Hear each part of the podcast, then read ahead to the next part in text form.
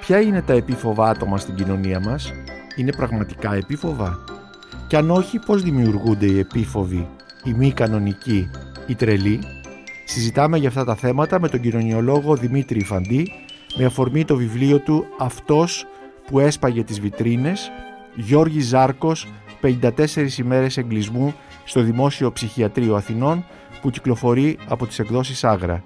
Είμαι ο Νίκος Μπακουνάκης και είναι το podcast της LiFO για βιβλία και συγγραφής. Είναι τα podcast της LiFO. Γεια σας κύριε Ιφαντή, σας καλωσορίζουμε στο στούντιο της LiFO για αυτή την συζήτηση που θα ακολουθήσει με αφορμή το βιβλίο σας. Θα ήθελα επίσης ε, να πω στους ακροατές μας ότι αν ο ήχος ε, ακούγεται κάπως ε, μουντός, οφείλεται στις μάσκες που, που φοράμε για λόγους ε, που όλοι ξέρουμε. Θα ήθελα να ρωτήσω, να ξεκινήσω την συζήτησή μας αυτή, κύριε Ιφαντή, με το ποιος είναι ο Ζάρκος, ποια είναι η ταυτότητα του ήρωά σας σε αυτό το βιβλίο, σε αυτό το πολύ ενδιαφέρον βιβλίο; Να σας χαιρετήσω κι εγώ βέβαια και να σας ευχαριστήσω για την ε, πρόσκληση. Ο Γιώργης Ζάρκος ήταν ένας άνθρωπος ε, ο οποίος ε, ξέφευγε από τις συμβάσεις και έλεγε αυτό που αισθανόταν, αυτό που θεωρούσε ο ίδιος ότι είναι ηθικό, ότι είναι δίκαιο. Εγώ γνώρισα για το Ζάρκο κάνοντας μια έρευνα πριν από αρκετά χρόνια σχετικά με την τοξικομανία στο Μεσοπόλεμο. Ναι, σε σχέση με το βιβλίο σας που κυκλοφόρησε πριν από 3-4 χρόνια από τις εκδόσεις Άγρα με τίτλο «Τοξικομανία διηρωίνης, η χρήση ουσιών στην Ελλάδα του Μεσοπολέμου». Mm-hmm, Ψάχνατε λοιπόν στο Μεσοπόλεμο και πέσατε πάνω στο Ζάρκο. Ε, έψαχνα τους λογοτέχνες εκείνης της εποχής, ε, εφόσον είχα ψάξει μια σειρά άλλα πράγματα. Είχα περάσει από τους μουσικούς ε, λαϊκούς και ευρωπαϊστές, όπου και εκεί συναντάει κανείς πολλά στοιχεία. Έφτασα στους λογοτέχνες και πράγματι στη γενιά αυτή του 30 υπάρχουν μια σειρά λογοτέχνες που δεν είναι γνωστοί στο ευρύ κοινό. Είναι η καταραμένη γενιά των Ελλήνων λογοτεχνών, αντίστοιχη της, ε, των ε, Γάλλων, ας το πούμε. Της, των Μοντί, των καταραμένων, ναι. Όπου οι περισσότεροι φτάσαν σε μια ηλικία γύρω στα 30, πάρα πολλοί από αυτούς είτε πέθαναν, αυτοκτόνησαν, τρελάθηκαν, είχαν σχέση με τις ουσίες Ψάχνοντας λοιπόν όλους αυτούς, ε, έπεσα και πάνω στο Ζάρκο. Ε, πριν, πριν μας πείτε για το Ζάρκο, είπατε ότι υπάρχει μια γενιά καταραμένων που δεν τους ξέρουμε. Μπορείτε να μας πείτε κάποιους ακόμη; Ε, ναι, σαφέστατα. Είναι ο Ανθίας, είναι ο Σαράβας, είναι ο Νίκβας, ο Τσουκαλάς, ε, ο Μίτσος Παπα-Νικολάου, ε, ίσως ο πιο γνωστός βέβαια ο Λαπαθιώτης είναι στην ίδια περίοδο γεννημένοι περισσότεροι μεταξύ 1890 και 1900, 1903, 1905. Επομένως αυτή είναι κατά κάποιο τρόπο οι παρείες της γενιάς του 30 γιατί η γενιά του 30 ε, θεωρούμε ότι είναι μια ένδοξη γενιά και βάζουμε μέσα βεβαίως τον Σεφέρη, βάζουμε τον Θεοτοκά, βάζουμε όλους αυτούς τους πεζογράφους της εποχής, τον Μυριβίλη κτλ. mm Αυτοί λοιπόν ανήκουν στην ίδια ηλικιακή γενιά αλλά όπως είπατε για διάφορους λόγους είναι οι καταραμένοι, οι απόκληροι, οι παρείες της λογοτεχνίας. Ε, μέσα σε αυτούς λοιπόν ε, και ο Γιώργης ο Ζάρκος. Ο Γιώργης ο Ζάρκος δεν είχε σχέση με ουσίες, για να μην δημιουργούνται εντυπώσεις το λέω, ε, και παρεξηγήσεις. Ε, βρήκα λοιπόν ότι είχε στην επίσκεψή του σε εισαγωγικά που είχε στο δημόσιο ψυχιατρίο εκείνη την εποχή υπάρχουν κάποιες σελίδες στα γραπτά του στα ζωντανά πτώματα και στη, στο έργο του επίσης «Η τρέλα σε όλα τα στάδια» που αναφέρεται στους τοξικομανείς που ήταν μέσα στο Δαφνί, στο δημόσιο ψυχιατρίο.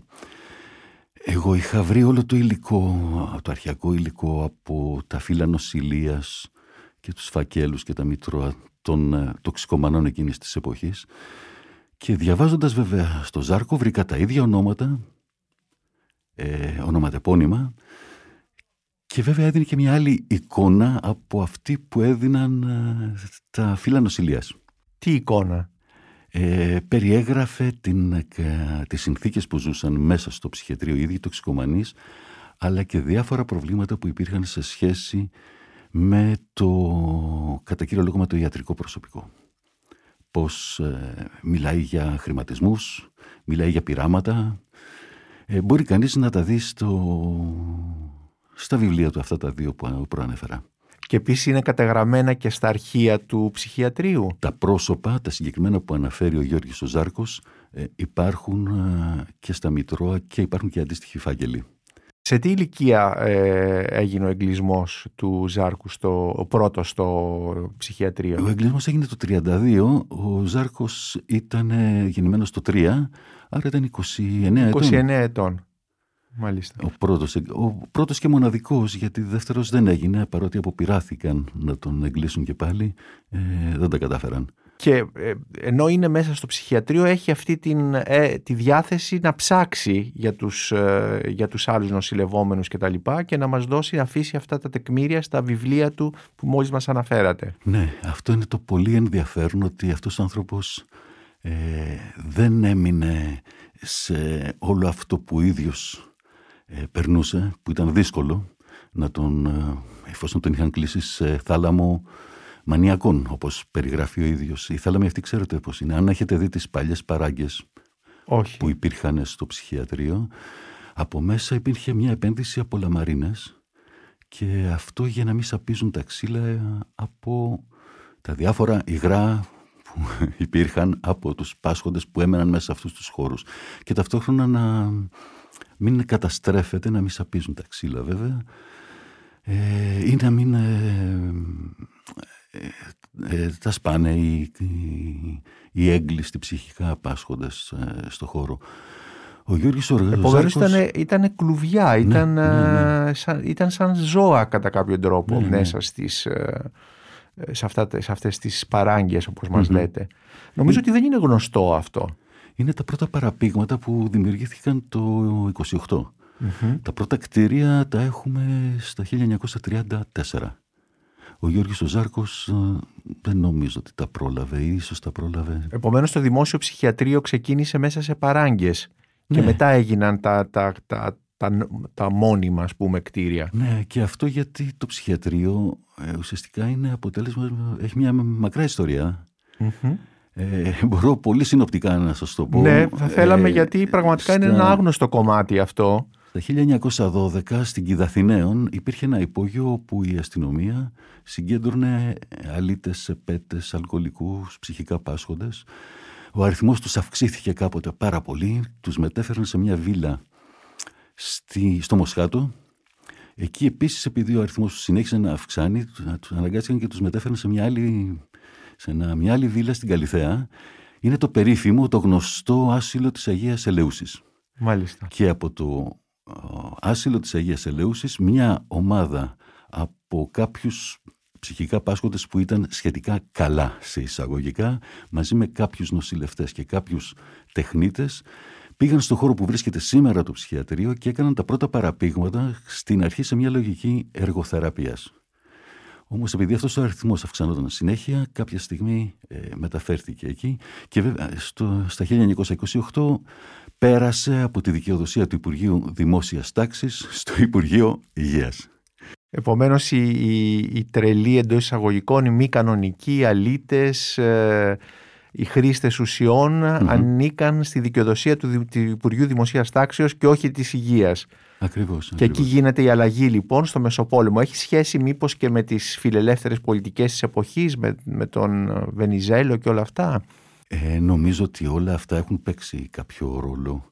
Ε, γιατί στο Μεσοπόλεμο που είναι ένα επίσης σπουδαίο κεφάλαιο ε, γίνονται πολλά πράγματα στην Ελλάδα, πολλές αλλαγές. Νομίζω ότι αρχίζει η χώρα να αποκτά κάποια ε, γνωρίσματα αστικού κράτους. Ε, κατά συνέπεια θα έχει και όλες τις παρενέργειες ε, τα θετικά ή αρνητικά που μπορεί να έχει μια ναι. εξέλιξη. Είναι ε, παρενέργεια η ίδρυση ενός δημόσιου ψυχιατρίου; Ε, με τον, όχι, η παρενέργεια ονομάζω τις ψυχικές παθήσεις Μάλιστα. που έχοντας πλέον ένα κοινωνικό περιβάλλον άλλο. Παρενέργειες επομένως μιας νέας κοινωνικής ναι, κατάστασης. Ναι, ναι, Μάλιστα. Ακριβώς. Ε, επομένως για να ξαναμας βάλετε πάλι λίγο στην ερευνά σας και να δούμε πώς δουλεύει ένας ε, κοινωνικός επιστήμονας στο συγκεκριμένο θέμα, κάνετε λοιπόν την έρευνά σας στο Δημόσιο Ψυχιατρίο στα αρχεία του για το βιβλίο σας για τις ουσίες και τυχαία πέφτεται πάνω στο Ζάρκο. Να υποθέσω κάπως έτσι. Επομένως υπάρχει το στοιχείο αυτό της τύχης στην έρευνά σας, έτσι δεν είναι; Ναι. Και Ε, ε, έπρεπε να τελειώσω καταρχάς τη δουλειά που έκανα πριν. Ναι. Ε, ολοκλήρωσα εκείνη την ε, μελέτη και έρευνα σχετικά με τους τοξικομανείς αλλά είπα κάποια στιγμή να διαβάσω με μεγαλύτερη προσοχή γιατί καταλαβαίνετε όταν έψαχνα μόνο την τοξικομανία είχα περάσει κάπως στα γρήγορα όλα τα υπόλοιπα που έγραφε στα δύο αυτά συγκεκριμένα βιβλία του ο Γιώργης ο Ζάρκος. Ε, κάθισα λοιπόν να τα μελετήσω και βέβαια στη συνέχεια, αυτά να σας πω ότι ήταν από τις εκδόσεις ε, Κάλβος, ο οποίος είχε κάνει μια σπουδαία δουλειά στις αρχές της δεκαετίας του 80, που έκδοσε όλα αυτά τα έργα του Ζάρχου που είχαν σωθεί, γιατί κάποια δεν έχουν βρεθεί ακόμη, έτσι.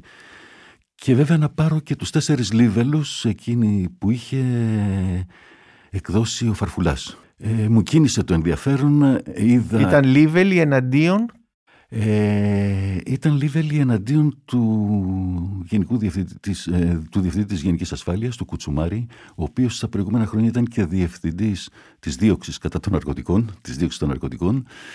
Ήταν Λίβελος ε, κατά του Υπουργού ε, Δικαιοσύνης Αβραάμ, όπου στην εποχή του είχε καταδικαστεί σε 10 χρόνια φυλάκιση ο Μαρμαρέλης που ήταν ο αρχισυντάκτης του Ριζοσπάστη.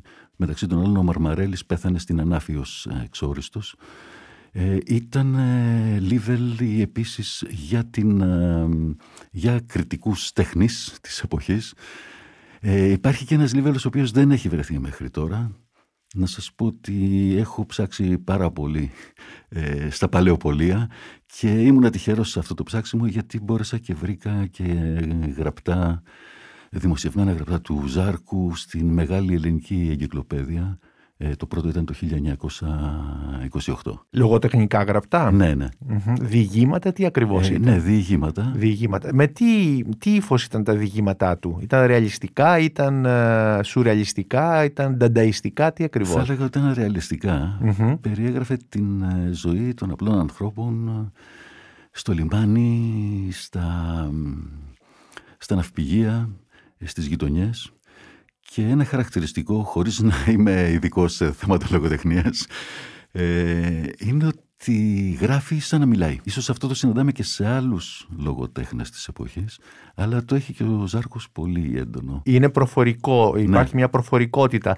Αυτή η προφορικότητα έχει σχέση και με την φωνητική γραφή, γιατί ακολουθούσε τη φωνητική γραφή ο, ο Ζάρκος, έτσι δεν είναι; Ναι, ναι, ακριβώς. Φωνητική γραφή για τους ακροατές να καταλάβουν είναι ότι ε, δεν χρησιμοποιούσε την ιστορική ορθογραφία, δηλαδή τα τρία ή, ή τα γιώτα, ε, Έψιλον, γιώτα, έψιλον, όμικρον, γιώτα, γιώτα. διφθόγκους κτλ. Αλλά μόνο το γιώτα, το ο ήταν μόνο το όμικρον, ε, το ε ήταν μόνο το έψιλον και όχι η διφθόγκος κτλ.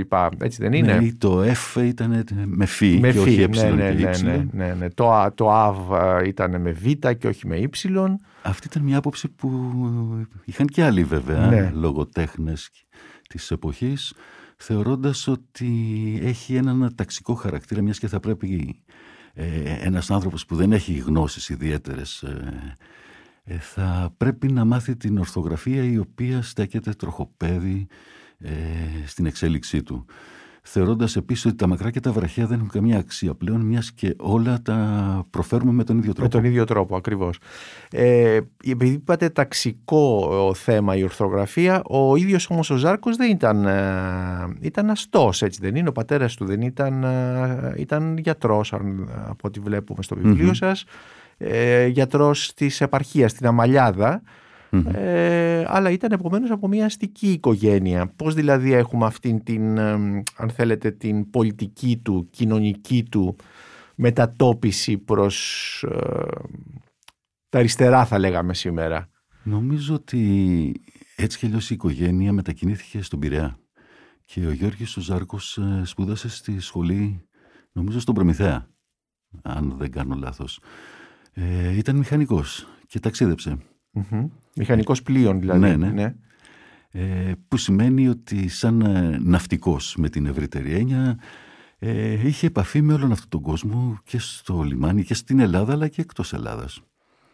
Ε, οπότε νομίζω ότι είχε μια σειρά ερεθίσματα και από έναν άλλο κόσμο που ενδεχομένως δεν θα είχε αν δεν είχε ταξιδέψει, αν δεν είχε εργαστεί. Στα κείμενά του βλέπετε αναφορές σε άλλους συγγραφείς της εποχής από τους οποίους μπορούμε να θεωρήσουμε ότι είχε επηρεαστεί, Έλληνες και ξένους.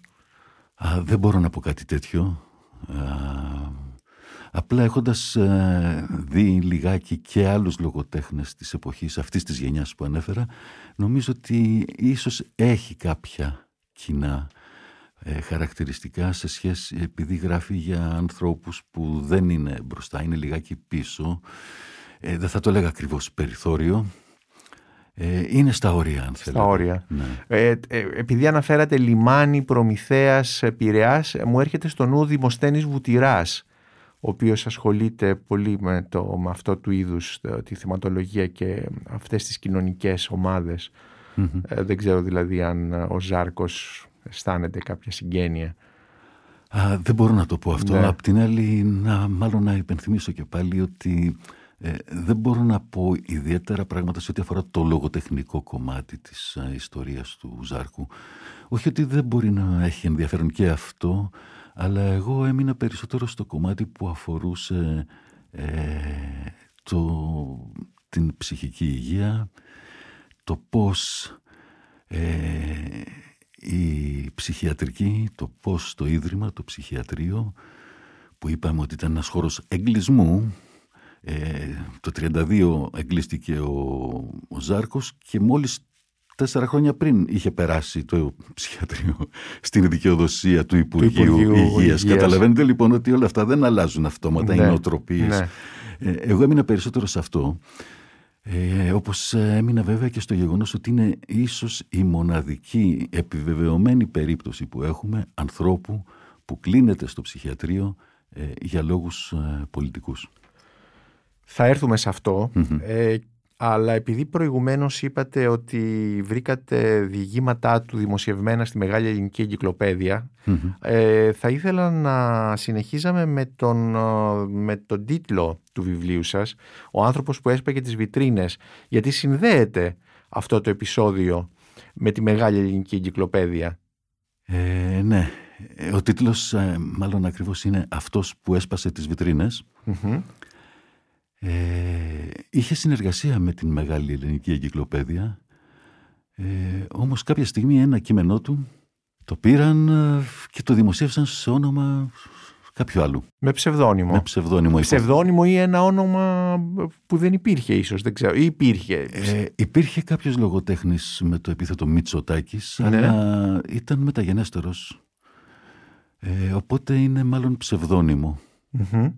γιατί σε αυτό το όνομα δημοσιεύτηκε στην ε, Μεγάλη Ελληνική Κυκλοπαίδεια το κείμενο του Ζάρκου. Και γιατί ενώ μέχρι τότε δημοσιευόντουσαν ε, με το όνομά του τα διηγήματά του αυτό ε, δεν θέλησαν να βάλουν το όνομά του, δεν θέλησε η Μεγάλη Ελληνική Κυκλοπαίδεια να βάλει το όνομά του. Τι υπήρχε, τι έλεγε αυτό το κείμενο; Ε, ουσιαστικά, αν θυμάμαι καλά, αναφέρεται στη φωνητική γραφή και κάνοντας μια γενικότερη κριτική ε, στα κοινωνικά πράγματα. Ε, αν θέλετε και λιγάκι στις διαπροσωπικές σχέσεις των ανθρώπων. Ε, δεν έχει κάτι το πολύ, πολύ ιδιαίτερο. Τώρα, Αλλά για... την εποχή μήπως είχε θεωρηθεί επικίνδυνο και μάλιστα ως ύλη της Μεγάλης Ελληνικής Εγκυκλοπαίδειας; Δεν νομιζω Δεν νομίζω ότι υπήρχε κάτι τέτοιο. Ίσως κάποια άλλη λογή, κάποια υποχρέωση απέναντι σε κάποιον θεώρησαν ότι ναι, του Ζάρκου του έχουμε ε, ε, δημοσίευσει αρκετά κείμενα, μπορούμε να πάρουμε και κάτι και να το περάσουμε σε κάποιο άλλο όνομα. Μην ξεχνάμε ότι αυτό συνέβαινε, εκεί έχουμε ένα παράδειγμα πολύ, παραδείγματα άπειρα, στη δισκογραφία. Ναι. Δηλαδή πόσα έργα του Μάρκου του Βαμβακάρη πέρασαν στα ονόματα των καλλιτεχνικών διευθυντών, γιατί η λογική ήταν ότι δέκα τραγούδια, πέντε δικά μου, πέντε δικά σου. mm Ή δέκα τραγούδια, δύο δικά μου, ε, οχτώ δικά σου. Ναι, το ξέρουμε βέβαια από την άλλη πλευρά, ας πούμε, η ευτυχία Παπαγιανοπούλου που ουσιαστικά πουλάγε τους στίχους της και δεν την ενδιαφέραν αν θα μπει το όνομά της ή όχι, την ενδιαφέρε να πάρει τα χρήματα. Ίσως και ο Βαμβακάρης να έκανε το ίδιο. Όχι, δεν ξέρω. όχι. όχι. Η ευτυχία Παπαγιανοπούλου ήταν άλλη ιστορία. Ε, μάλιστα, ο μοναδικός που παρότι τα είχε πληρώσει έγραφε το όνομά της ήταν ο Αποστόλος Καλοδάρας. Και ο μοναδικός που το δέχτηκε, παραδέχτηκε ότι ήταν ε, στίχη της ε, Παπαγιανοπούλου ήταν ο Καζατζίδης, αλλά μετά θανάτων, εφόσον είχε πεθάνει πλέον υγριά, όπως, την, ναι. όπως την ονομάζαμε. Ας ξαναγυρίσουμε λοιπόν σε αυτή την πρακτική ότι ήταν πολύ συνηθισμένο, όπως μας λέτε, στην εποχή αυτή ε, κείμενα λογοτεχνών να δημοσιεύονται με κάποιο άλλο όνομα προφανώς για να εξυπηρετήσουν κάποιες υποχρεώσεις των εκδοτών ε, στη συγκεκριμένη περίπτωση της Μεγάλης Ελληνικής Κυκλοπαίδειας όπου υπεύθυνος της λογοτεχνικής ύλης ήταν ο Κωστής Παλαμάς. Mm-hmm. Πότε πώς ο Κωστής Παλαμάς δέχτηκε να γίνει κάτι τέτοιο που ήταν και ο ίδιος δημιουργός; Αυτό δεν μπορώ να το γνωρίζω. Υποθέτω όμως ότι ο Παλαμάς υπήρχε για να φαίνεται το όνομά του και ενδεχομένως ε, η όλη επιμέλεια ε, ήταν ε, στα χέρια κάποιων άλλων. Επομένως ήταν ένα είδος βιτρίνας mm-hmm. κύρους, μια υπογραφή κύρους και την ουσία, την κουζίνα της ε, Μεγάλης Ελληνικής Εγκυκλοπαίδειας την διεκπαιρέωναν άλλοι χωρίς ο Παλαμάς ε, να γνωρίζει τι γίνεται. Υποθέτω πάντα. ναι. ναι, όχι, είναι μια υπόθεση η οποία ε, έχει πολλά στοιχεία για να την κάνεις ε, αποδεκτή. Ε, πώς αντέδρασε λοιπόν ο Ζάρκος σε αυτή την ε, οικειοποίηση της δουλειάς του από κάποιους τρίτους; Ε, επιχείρησε να συναντήσει τον ίδιο τον Παλαμά ε, έμενε, πήγαινε και καθόταν έξω από την, ε, από την Ακαδημία περιμένοντας να τον συναντήσει προσπαθούσε να μπει προσπαθούσε να μπει σε κάποια συνεδρίαση και να καταγγείλει αυτό που είχε συμβεί. Δεν του το επέτρεπαν βέβαια. Ε, κινήθηκε και νομικά. Και βέβαια άρχισε να γράφει τους α, λίβελους ε, στους οποίους ανέφερε και αυτά τα, αυτό το θέμα που είχε προκύψει. Ε, όλα αυτά βέβαια δεν ήταν ανώδυνα, γιατί στις όλες διαμαρτυρίες του τον καλούσε η ασφάλεια για να του κάνει υποδείξεις να είναι πιο προσεκτικός, πιο ευπρεπής μέχρι βέβαια που ε, βλέποντας ότι δεν μπορεί να υπάρξει αποτέλεσμα από αυτές τις ενέργειες ε, αποφάσισε, εφόσον είχε στείλει πρώτα επιστολή στον εκδοτικό οίκο, Πυρσός, ο οποίος μεταξύ των άλλων έδρευε απέναντι από το παλιό χρηματιστήριο στη Σοφοκλέους. Σοφοκλέους 3 ήταν. Μάλιστα. Τους έστειλε λοιπόν επιστολή και τους είπε: Θα σας σπάσω τα τζαμιά. Όπως έγραφε. Αν δεν ε, βρω το δίκαιο μου. Και το έκανε. Και... Πήγε λοιπόν στη Σοφοκλέους και έσπασε τα, τα, τη, τα μία, τζα... τη μία τζαμαρία. Mm-hmm. Την επόμενη Ήτανε ισο... Υπάρχει αυτό το κτίριο; Ε, είναι του πανεβε... του... Εκεί είναι το... το ΕΚΠΑ. Α, είναι το κτίριο που στεγάζεται τώρα το Τμήμα Επικοινωνίας ναι, του Πανεπιστημίου ναι, ναι. Αθηνών, ναι, που ήταν ναι. παλιά το κινηματογράφος ε, ε, Ριβολή, ε, που πρόβαλε ναι, πορνό ταινίες. την πλευρά της Αριστίδου. Μάλιστα. Ε, Α, ήταν σε αυτό το κτίριο, ναι, λοιπόν. Ναι, ναι, ναι. Ο αριθμός 3. Ο αριθμός 3, ναι. Ε, πήγε και τη δεύτερη εβδομάδα και έσπασε την άλλη ε, τζαμαρία και βέβαια τους έστειλε πάλι επιστολή και τους είπε ότι θα σας πάσω και τα δύο μαζί τα τζαμιά και το έκανε. Ε, τον συνέλαβαν όπως περιγράφει ο ίδιος. Τον πήγαν στο υπόγειο ένας αστυνομικός μαζί με τους ε, ιδιοκτήτες τέλος πάντων της, ε, του εκδοτικού. Τον ξυλοκόπησαν άγρια γιατί μετά από ό,τι περιγράφει ο ίδιος ένα μήνα δεν μπορούσε στη φυλακή να, να κοιμηθεί από το ξύλο. Από το ξύλο Πού ήταν οι φυλακές που τον έκλεισαν τότε; Ε, κλείστηκε στις ε, φυλακές Συγκρού. Ε, όχι βέβαια για το συγκεκριμένο γεγονός, αλλά για το λίβελο που είχε γράψει κατά του Κουτσουμάρη.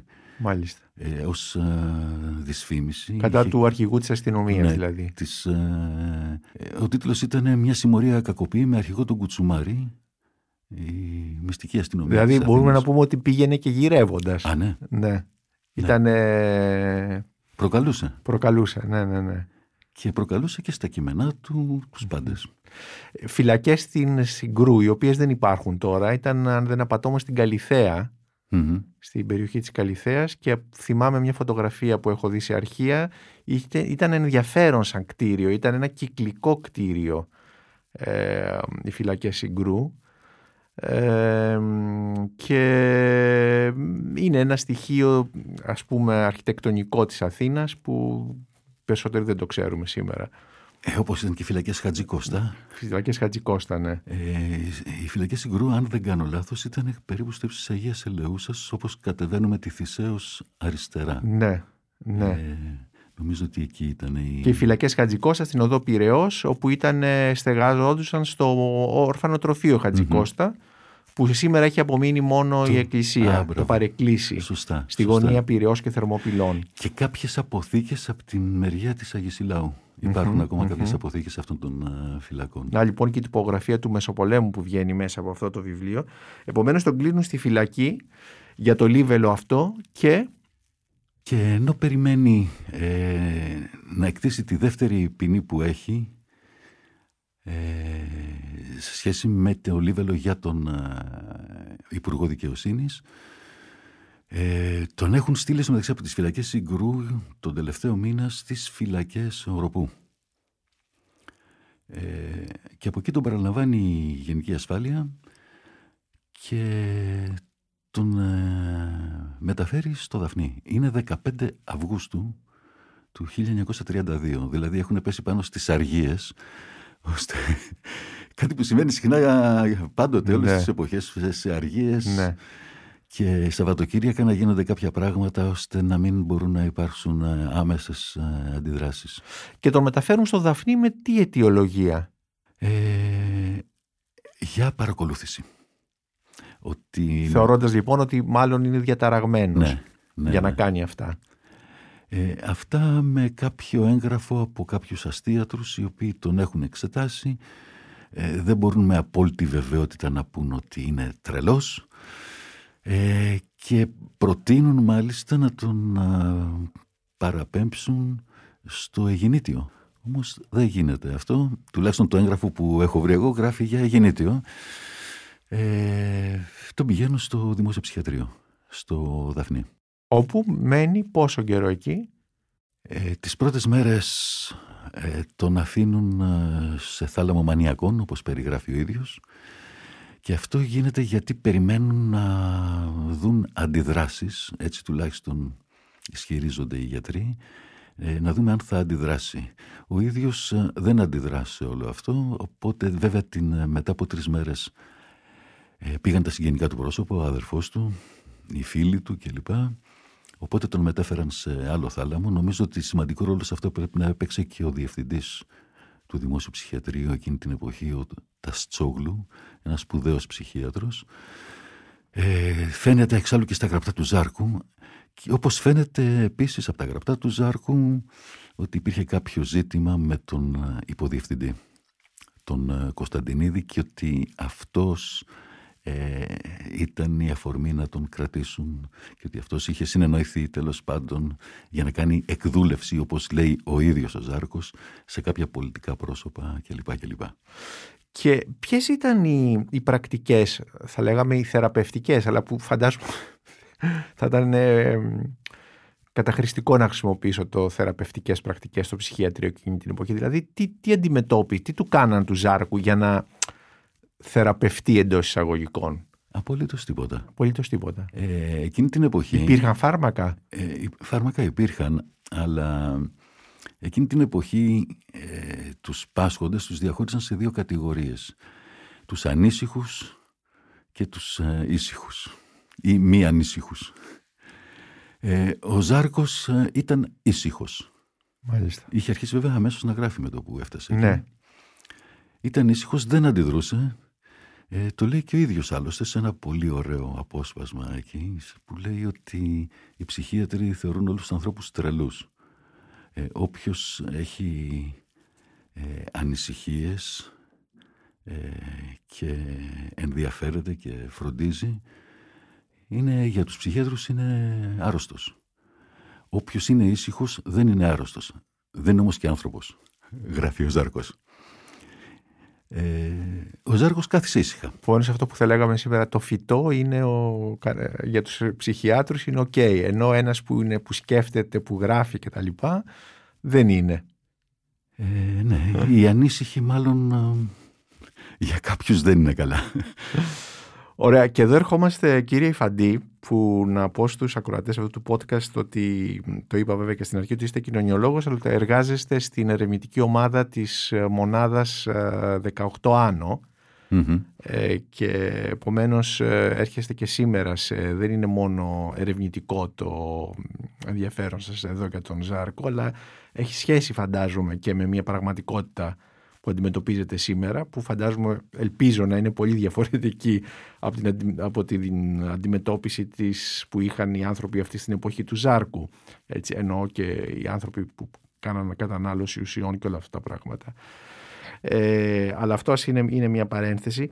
Έρχομαι τώρα σε ένα πολύ σημαντικό κομμάτι νομίζω του βιβλίου σας, το οποίο είναι ε, με αφορμή το Ζάρκο πώς κατασκευάζεται ένας μη κανονικός σε μια κοινωνία, ένας τρελός, ένας ε, ε, μη φυσιολογικός ας πούμε. Εντός εισαγωγικών τα χρησιμοποιώ αυτούς τους όρους έτσι όπως τους έχουμε δει στον Φουκώ όταν γράφει για τους μη κανονικούς, για τους τρελούς και όλα αυτά στην, στις κοινωνίες Πώς λοιπόν κατασκευάζεται ένας τρελός ε, στην ελληνική κοινωνία του Μεσοπολέμου; Ε, η περίπτωση του Ζάρκου είναι χαρακτηριστική. Ναι, είναι επομένως μια, μια πολιτική απόφαση.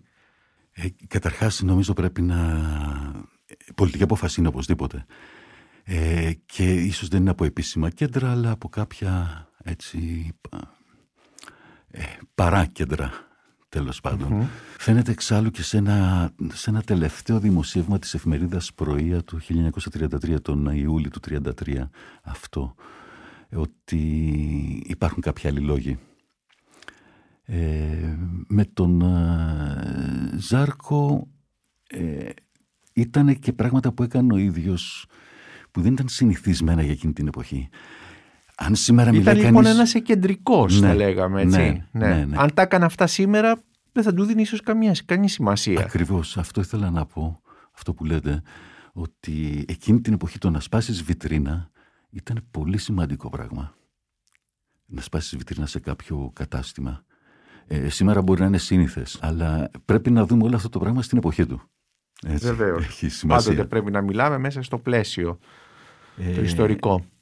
Και ο Γιώργης ο Ζάρκος, ε, επειδή με τους Λίβελους και όλη του τη στάση, γιατί πρέπει να σας πω ότι συμμετείχε και σε διαδηλώσεις που διοργάνωναν, τα συνδικάτα. Πάρα πολλές φορές τον είχε συλλάβει η ασφάλεια επειδή συμμετείχε σε τέτοιου τύπου συγκεντρώσεις, διαδηλώσεις ε, κλπ. Και πάντα έτρωγε ξύλο. Ε, ο ίδιος όμως ε, θεωρούσε ότι θα πρέπει να παλέψει για όλο αυτό και όχι μόνος του, τουλάχιστον έτσι γράφει, άσχετα ότι πολλές φορές το έκανε και μόνος του, αλλά και με τους άλλους μαζί για το καλό όχι μόνο το δικό μου όπως γράφει αλλά και όλων των υπολείπων. Ήταν ενταγμένο σε κάποιο κόμμα την, εκείνη την εποχή; Ε, πρέπει να είχε ήταν κάποιες... ή συμπαθούσε, ναι, ήταν συμπαθών όπως λέμε. Αν ήταν κόμμα, μέλος δεν μπορώ να το πω με απόλυτη βεβαιότητα αλλά ήταν σίγουρα κοντά στο Κομμουνιστικό Κόμμα εκείνης της εποχής. Εξάλλου ίδιος στα γραπτά του μιλάει υπέρ μιας Σοβιετικής Δημοκρατίας όπως την αντιλαμβάνεται αυτός. Ε, αυτή ήταν η στάση του σε ό,τι αφορά τα πολιτικά πράγματα, χωρίς όμως να σημαίνει ότι ήταν, ε, δεχόταν ε, αδιαμαρτύρητα το οτιδήποτε συνέβαινε. Ναι. Ε, πρέπει να πούμε με την ευκαιρία ότι το Κομμουνιστικό Κόμμα εκείνης της εποχής είναι πολύ διαφορετικό από αυτό που ενδεχομένως γνωρίζει κάποιος από το 1944-45 και μετά. Δηλαδή τι εννοείται; Υπάρχουν άλλες συνθήκες. Ναι. Ε, στο συγκεκριμένο κόμμα εντάσσονται όλοι εκείνοι οι άνθρωποι οι οποίοι ανησυχούν και αμφισβητούν. Το ίδιο το κόμμα είναι αρκετά ανεκτικό σε μια σειρά εκδηλώσεις. Είναι ανοιχτό και στις ουσίες ας πούμε; Ανοιχτό δεν θα έλεγα ότι είναι, αλλά απ' την άλλη δεν λειτουργούσε και σε μια λογική, ηθικολογική, ε, απαγορευτική με την ε, αυστηρότατη έννοια του όρου. Μάλιστα. Ε, ήταν διαφορετικά γιατί ήταν διαφορετική και η κοινωνία εν τέλει. Έτσι, δεν, ε, ε, απλά με όλα αυτά που λέω προσπαθώ να, να γίνει κατανοητό ότι μιλάμε για μια άλλη εποχή, άλλη εποχή. που ήταν διαφορετικά πολλά πράγματα. Ε, οι ενέργειες αυτές του Ζάρκου ναι, ήταν πρωτοφανείς. Ε, έκανε ρήξεις όπως τις καταλάβαινε ο ίδιος. Ο ίδιος αργότερα σε κείμενό του έλεγε ότι ναι, ότι λειτουργούσε κατά μόνας είναι μειονέκτημα. Ε, το αναγνώριζε. Ναι.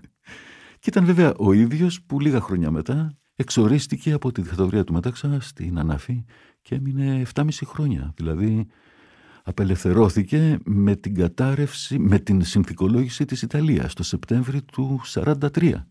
Μέχρι τότε ήταν εκεί. Ήταν στην Ανάφη Ναι. λοιπόν. Δηλαδή σε όλη τη δικτατορία του Μεταξά, Ναι, ναι, στον ναι. πόλεμο ήταν στην Ανάφη. Εφτά χρόνια λοιπόν στην. 7,5. 7,5. 7,5 χρόνια στην. Ε, τι έκανε 7,5 χρόνια στην Ανάφη ως ε, εξόριστος ο Γιώργης Ζάρκος; Φαντάζομαι ήταν ε, εξόριστος ως πολιτικός ε, αντιφρονών. Ναι, ναι, ακριβώς. Ε, από τα στοιχεία που υπάρχουν, εξάλλου είναι και μοναδι... μάλλον είναι ένας από τους τρεις που έχουν γράψει για την εξορία της Ανάφης. Υπάρχει αυτό το κείμενό του; Ναι, ναι, βέβαια, υπάρχει. Αυτό έχει σωθεί. Υπάρχει και έχει- Μεγάλο κείμενο; Δεν είναι πολύ μεγάλο. Ε, η ομάδα συμβίωσης Ανάφης έχει κάποια αρχικά, δεν μου διαφεύγουν αυτή τη στιγμή, αλλά είναι πολύ Και, εύκολο. και καταγράφει την εμπειρία της διαβίωσης εκεί Ναι. με τους άλλους ε, εξόριστους, ε, και με τους ντόπιους ίσως. Ναι, ναι, ναι. Μμμ. Οι οποίοι εξόριστοι πρέπει να πούμε ήταν χιλιάδες εκείνη την εποχή. Ε, συμμετέχει στη ζωή των εξορίστων. Και οι οποίοι δεν ήταν μόνο οι αριστεροί, ήταν και πάρα πολύ εξόριστοι εκεί στην, στην Ανάφη εκείνο τον καιρό. Κατά κύριο λόγο ήταν πολιτικά α, αντιφρονούντες, αλλά ταυτόχρονα υπήρχαν και σε κάποιες λίγες περιπτώσεις ε, ποινικοί. Μμμ. Ε, πρέπει να πούμε ότι οι εξόριστοι στην Ανάφη όπως και στις άλλες εξορίες όπως ε, εκείνης της εποχής όπως ε, στη Γάβδο, στη Φολέγανδρο ε, οργάνωναν πάρα πολύ καλά τη ζωή τους είχαν μια σειρά δραστηριότητες παρότι οι συνθήκες ήταν πολύ δύσκολες δεν ήταν εύκολο ε, και ε, στη, συγκεκ- στην Ανάφη έβγαινε και εφημερίδα βγαίναν δύο εφημερίδες η μία ήταν πολιτική, χειρόγραφες εφημερίδες και η άλλη ήταν η πολιτιστική εφημερίδα. Αυτές τις ε, εφημερίδες είδα προσπαθώντας να μήπως έβρισκα μέσα σε αυτά ε, κείμενα του Ζάρκου. Δυστυχώς ε, δεν ήταν ενυπόγραφα τα κείμενα που υπάρχουν σε αυτή την εφημερίδα. Τα βρήκα στο μουσείο που είναι στο Χαλάνδρη του το σπίτι του Χαρίλα Φλωράκη. Υπάρχουν κάποια αντίτυπα Στο αρχείο δηλαδή Ναι. του Φλωράκη. ναι, ναι. Υπάρχουν κάποια αντίτυπα από αυτές τις χειρόγραφες εφημερίδες της ε, Ανάφης. Ε, και κάτι άλλο που νο- νομίζω έχει ενδιαφέρον. Μια γυναίκα η οποία έκανε τις διακοπές της πριν από μερικά χρόνια στην Ανάφη, μπαίνοντας σε κάποιο χάλασμα, είδε ότι υπήρχε ένας διπλός τείχος.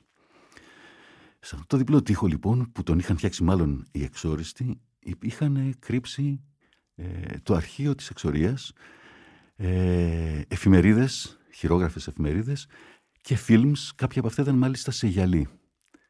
Ε, Σε γυάλινες πλάκες. ναι, ναι, ναι, ναι. Αυτά τα, λοιπόν τα πήρε, τα επεξεργάστηκε και έχει βγάλει ένα βιβλίο άλμπουμ το οποίο υπάρχει. Ε, αυτό αν θέλετε έψαξα και εγώ προσπαθώντας να βρω το Ζάρκο.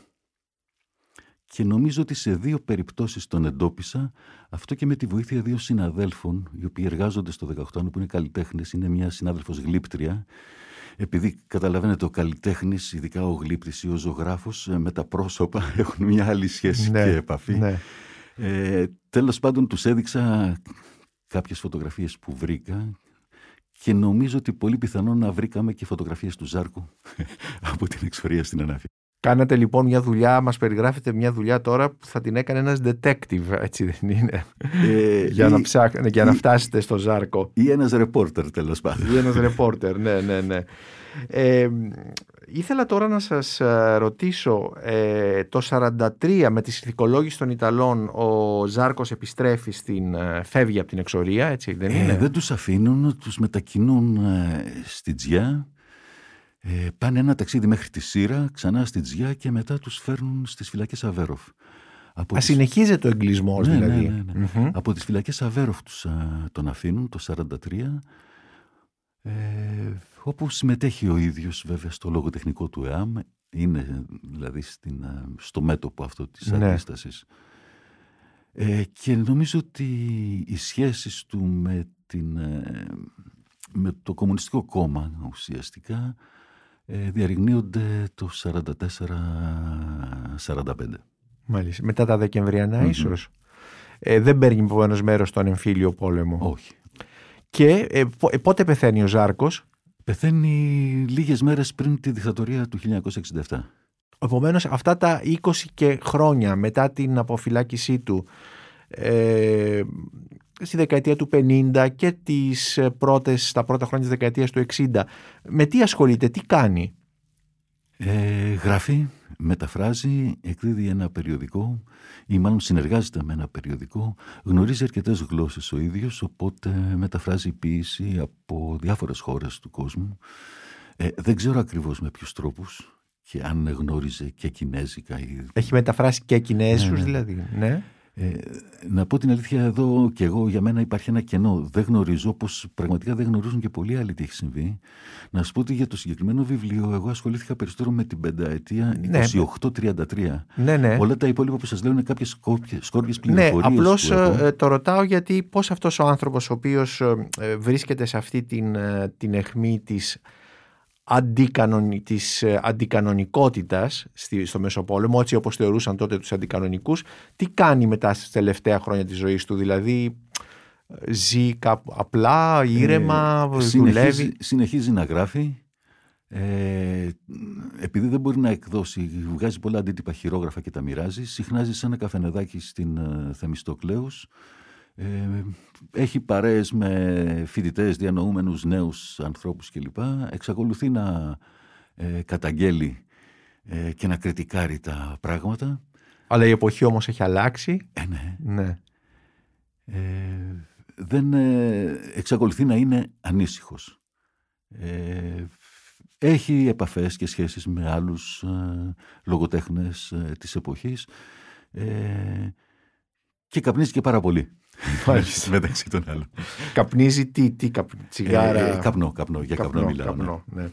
Ε, μας είπατε στην αρχή της συζήτησής μας ότι οι κείμενά του έχουν εκδοθεί από τις εκδόσεις Κάλβος, mm-hmm. ένας εκδοτικός οίκος που δεν υπάρχει πλέον, αλλά που νομίζω στο τέλος της δεκτατορίας είχε εμφανιστεί, mm-hmm. όπου ε, στη δεκαετία του 70 που είχαν βγει σημαντικά κείμενα και θεωρητικά ε, στις εκδόσεις αυτές ε, τι απήχηση είχαν, ε, προφανώς μετά το θάνατο του Ζάρκου εκδόθηκαν όλα αυτά, τι απήχηση είχαν, ξέρουμε τι απήχηση είχαν αυτά τα κείμενα στις εκδόσεις Κάλβος.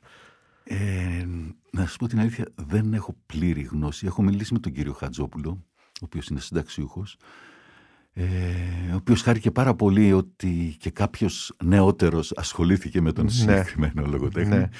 Μάλιστα είχαμε σκοπό μαζί με τον Σταύρο τον Πετσόπουλο των εκδόσεων Άγρα ε, εφόσον δεν είχε προκύψει η καραντίνα, να κάνουμε μία παρουσίαση του βιβλίου και να καλέσουμε βέβαια να είναι, αν θέλετε, και τιμητική για τον uh, Χατζόπουλο και τις εκδόσεις uh, Κάλβος, όπου νομίζω το πιο σημαντικό που έχει συμβεί, είπατε ότι ήταν τα τελευταία χρόνια της δικτατορίας, ε, είχε αλλάξει ο νόμος περί λογοκρισίας. Ενώ δηλαδή μέχρι ένα σημείο, ε, όταν κάποιο βιβλίο θεωρεί το επικίνδυνο και έπρεπε να λογοκριθεί, ε, διωκόταν και ο εκδότης και ο συγγραφέας. Κάποια στιγμή, νομίζω κάπου στο 72, ε, άλλαξε ο νόμος και διωκόταν μόνο ο συγγραφέας και όχι ο εκδότης.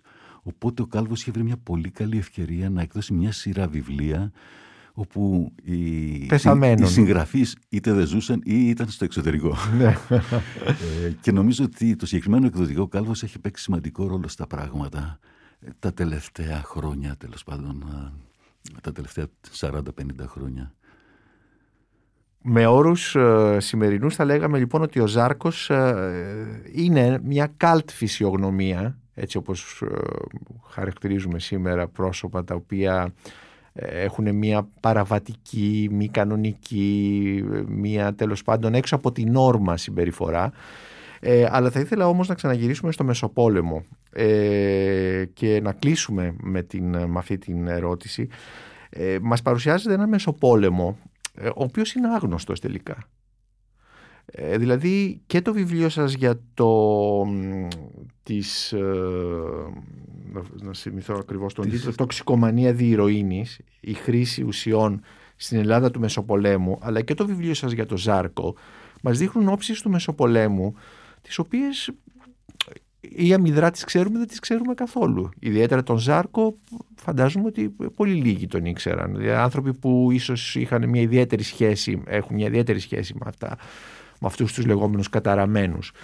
Ε, εσάς προσωπικά σαν ερευνητή, σαν ε, που ασχολείστε, γιατί ασχολείστε, εξακολουθείτε να ασχολείστε με αυτή την, με αυτή την, με αυτή την εποχή; Ε, νομίζω ότι έχει πάρα πολύ ενδιαφέρον αυτή η περίοδος και έχει ενδιαφέρον γιατί είναι ένα σημείο μετάβασης της ελληνικής κοινωνίας.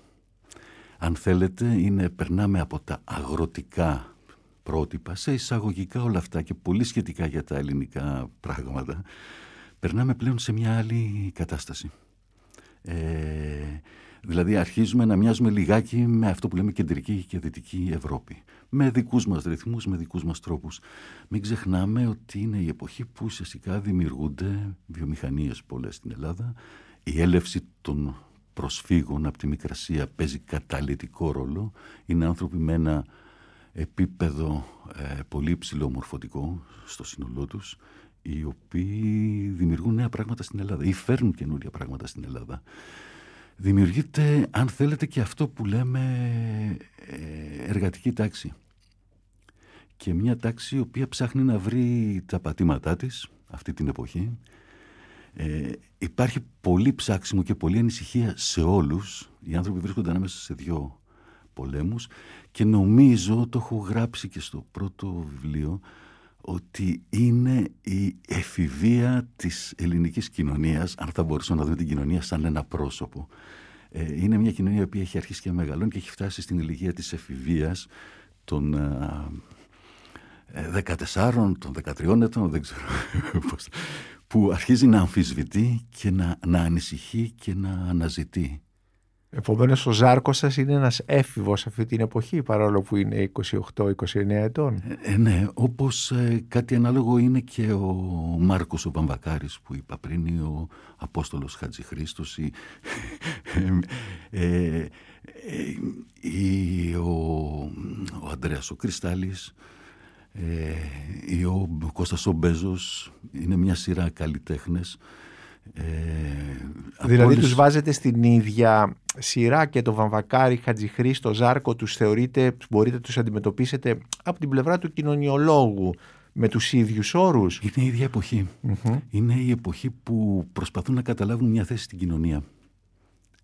Ε, αυτοί οι φουκαράδες, ε, οι φτωχοί ή αυτοί που εκπροσωπούν αυτό, έτσι, δεν είναι υποχρεωτικά ότι σών και καλά θα πρέπει να είναι εξαθλειωμένοι, ε, νομίζω ότι είναι αυτοί ψάχνουν να βρουν και τα δικά τους πατήματα σε αυτό που εκπροσωπούν σε σχέση με την τέχνη. Δηλαδή θα πρέπει να έχουν και ένα δικό τους τρόπο έκφρασης και νομίζω αυτή η μουσική τουλάχιστον, η λαϊκή μουσική το βρήκανε το οποίο έγινε και πανεθνικό ναι. εν τέλει αυτό το τραγούδι. Ε, νομίζω ότι αυτό ήταν το ψάξιμο που γινόταν και ότι έπρεπε να η πρότασή μας η διαφορετική ε, να έχει και τα δικά της ε, χαρακτηριστικά, τη δικιά της κουλτούρα, τη δικιά της αισθητική. Ε, κάπως έτσι λοιπόν αντιλαμβάνομαι τον ε, Μεσοπόλεμο σαν ένα, μια περίοδο μετάβασης και στις μεταβάσεις ξέρετε συμβαίνουν τα πιο ενδιαφέροντα πράγματα είτε σε προσωπικό επίπεδο είτε σε, σε κοινωνικό. Κύριε Ιφαντή, ευχαριστούμε πάρα πολύ που μας ανοίγετε ένα παράθυρο στο Μεσοπόλεμο με το βιβλίο σας «Αυτός που έσπαγε τις βιτρίνες». Σας ευχαριστώ και εγώ πάρα πολύ για την ε, πολύ καλή συζήτηση είναι τα podcast της LiFO.